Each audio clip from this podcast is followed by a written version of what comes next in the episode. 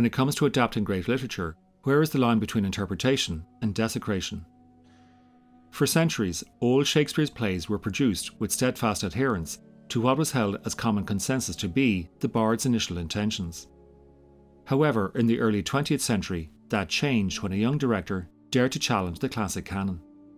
In 1937, Orson Welles took Macbeth out of the Scottish Highlands and up to New York's Harlem, where, with an all black cast, he swapped the Caledonian witchcraft for Caribbean voodoo. Rapturously received, it now stands as arguably the landmark production of any English language play any time in the 20th century. Samuel Beckett's Waiting for Godot, Tennessee Williams' A Streetcar Named Desire, and John Osborne's Look Back in Anger, they don't count because they were new plays. What the 21 year old Welles did was, let me rephrase that.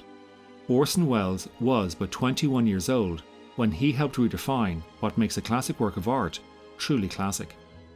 Instead of being irresolute and immutable work that never changes meaning, Welles showed that classic art can be, no, needs to be, reimagined from a variety of perspectives, and if it still stands up, it's because new meanings have been found. The Voodoo Macbeth proved that a true classic can be supplanted into a different era and still retain its relevance. Just to prove his point, in 1938, Welles repeated that feat when he staged Shakespeare's Julius Caesar and, with little alteration to the text, redressed the whole thing so it looked as though it was taking place in fascist Italy. But beyond the query of whether the original still stands up, the vital thing to ask is whether the adaptation is any good. Which brings me back to my question where is the line between interpretation and desecration? Let all the world confess that there is not in all the world a more beautiful damsel than the Princess Catherine of Yorkshire. But I, I'm still your slave. No, Kathy. I now make you my queen. Whatever happens out there, here you will always be my queen. Not only have there been 12 film versions of Emily Bronte's Wuthering Heights, her novel has also been the source of countless stage productions, as well as inspiring Bernard Herrmann to write an opera and Kate Bush to pen her biggest hit.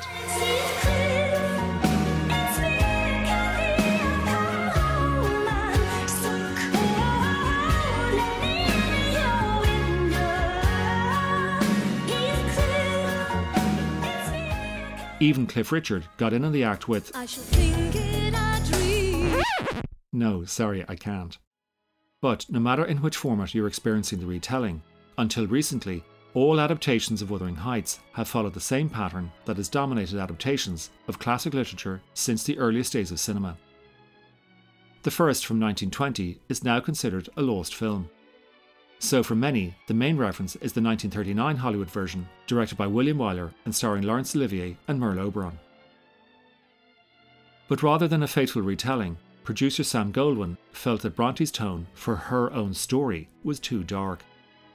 Goldwyn wanted an intense, passionate, but bright romance, so he instructed writers Ben Hecht and Charles MacArthur to lighten the mood. Heathcliff, why don't you run away? Run away? From you? You could come back to me rich and take me away. Why aren't you my prince like we said long ago? Why can't you rescue me, Heathcliff? Kathy, come with me now. Where? Anywhere. And live in haystacks? And steal our food from the marketplaces? No, Heathcliff. That's not what I want. You just want to send me off. That won't do. I've stayed here and been beaten like a dog. Abused and cursed and driven mad, but I stayed just to be near you. Even as a dog. And I'll stay till the end. I'll live and I'll die under this rock. Bronte's novel covers 30 years and two generations, but the 1939 film ends with Cathy's death, which is only halfway through the book. Worse, the film ends with the ghosts of Heathcliff and Cathy walking hand in hand across the moors, which would be fine if any of it made a consistent point. Instead, things were changed on a whim. For instance, Goldwyn insisted that the time frame be reset from the late 1700s to the 1840s. Why? Because he felt Oberon looked better in off the shoulder gowns, which were not in fashion in the 1780s. Well, what brought about this amazing transformation? Did you uh, discover a gold mine in the New World, or perhaps you fell heir to a fortune? The truth is, I remembered that my father was an emperor of China, and my mother was an Indian queen. And I went out and claimed my inheritance. It all turned out just as you once suspected, Kathy. That I had been kidnapped by wicked sailors and brought to England. That I was of noble birth. At this juncture, it is crucial to note that when it was released in 1939, Goldwyn's production was not a hit. Its reputation only gathered momentum with television screenings beginning in the 1950s. And that certainly chimes with the manner in which the Bowdlerized version has influenced popular culture's regard for the brutality of Bronte's book. If you have seen the film before having read the novel, it will profoundly dilute your perception of the rage, jealousy, and sheer psychosis that grip the central characters. Little of which would matter if only there was a discernible reason for interpreting the novel in that way.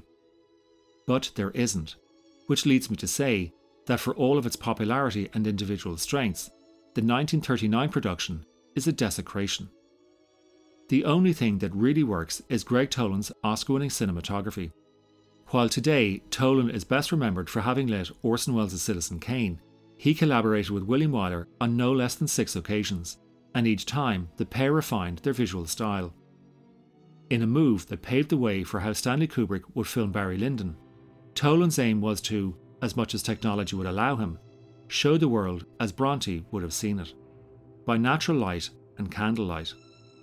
Of course, in 1939, there were no lenses nor film stocks capable of doing so. But that did not stop Toland from at least giving the impression of candlelight, which at least conveyed the emotional darkness of Bronte's story, as well as reminding us of the physicality of her world. Oh, Kathy. Kathy. I'm not the Kathy that was. Can you understand that? I'm somebody else. I'm another man's wife, and he loves me. And I love him. If he loved you with all the power of his soul for a whole lifetime, he couldn't love you as much as I do in a single day. Not he, not the world. Not even you, Kathy, can come between us. Heathcliff, you must go away. You must leave this house and never come back to it. I never want to see your face again or listen to your voice again as long as I live. You lie. Why do you think I'm here tonight? Because you willed it. You willed me here across the sea. Even though it adheres more to Goldwyn's film than it does to Bronte's novel, if you want a compelling adaptation of Wuthering Heights, go to Mexico, where in 1954 Luis Buñuel delivered one of his mid career gems. For starters, he retitled it Abismos de Pasión, which really underlines what it is all about. It takes place not in any Wuthering Heights, but in the depths of passion. Pathetic fallacies lie everywhere, the landscape is putrid, trees are gnarled, and the soil is dust dry. And yet, despite his avowed atheism, Buñuel repeatedly has the support characters express the belief that Heathcliff has made a pact with the devil.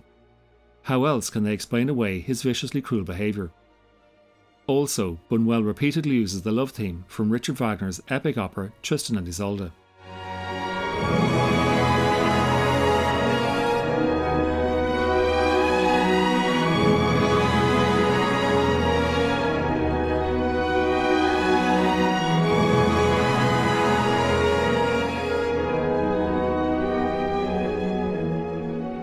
And that lets us know that we are dealing not with a love that conquers death, as Goldwyn would have us believe, but a love that is obsessed with death, by which I mean necrophilia. Buñuel has Heathcliff, here renamed Alejandro, unearthing Catalina's grave, and in a state of orgasmic reverie, is convinced he sees her alive. Which might not be in the novel, but by uniting the themes of sex and death, themes that were the beating heart of surrealism, Buñuel was also recognising the impulses that ran across the pages of Bronte's story. In other words, Buñuel was being radically faithful.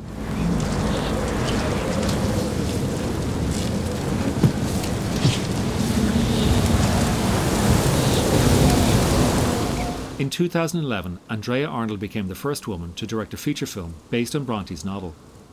Is that important? I think so, because in case we need reminding, Bronte submitted her manuscript for publication under the name of Ellis Bell, because she sensed that a female author would be rejected on the grounds of gender. Bronte's ruse worked, and so does Arnold's radical interpretation. To start with, Arnold's film was the first to address the fact that Heathcliff was not white. When it was announced that black actors Solomon Glave and James Howson would respectively play the young and older Heathcliff, Arnold was accused of polluting Bronte's work with politically correct revisionism. But if those same zealous protectors of Bronte's book bothered to pay attention to her text, they would have noticed this passage from the very first chapter.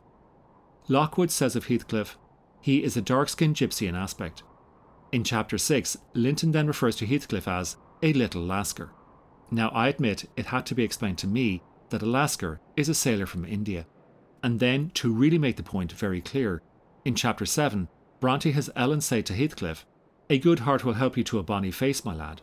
If you are a regular black, and a bad one, you will turn the bonniest into something worse than ugly.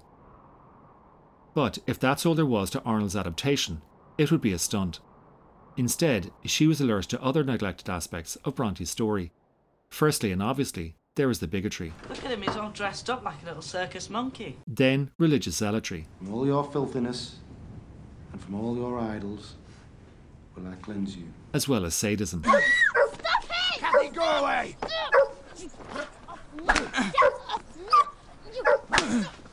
You know, if I dad still here, he'd see what a hateful bastard you are.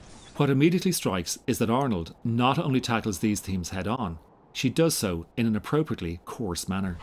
We should hang you now, boy, before you get any older. Do the county a favour. Fuck you old cunts. There is nothing quaintly rustic about these moors.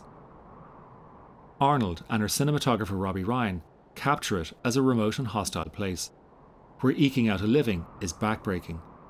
Forever cold, wet, and windy, the elements bear down on the inhabitants until they resemble animals. There is precious little dialogue, and instead, Arnold relies on nature to convey what the characters are feeling.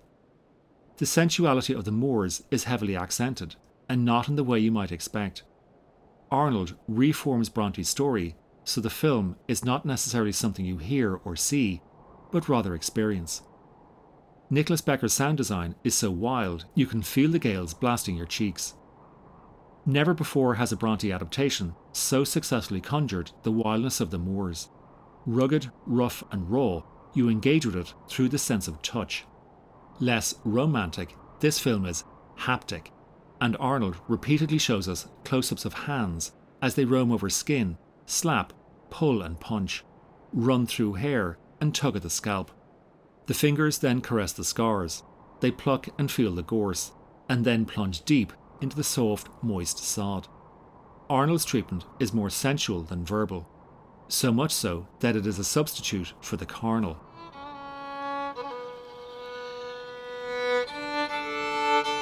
Recently, Emily Bronte's only novel was voted as the most romantic story ever written.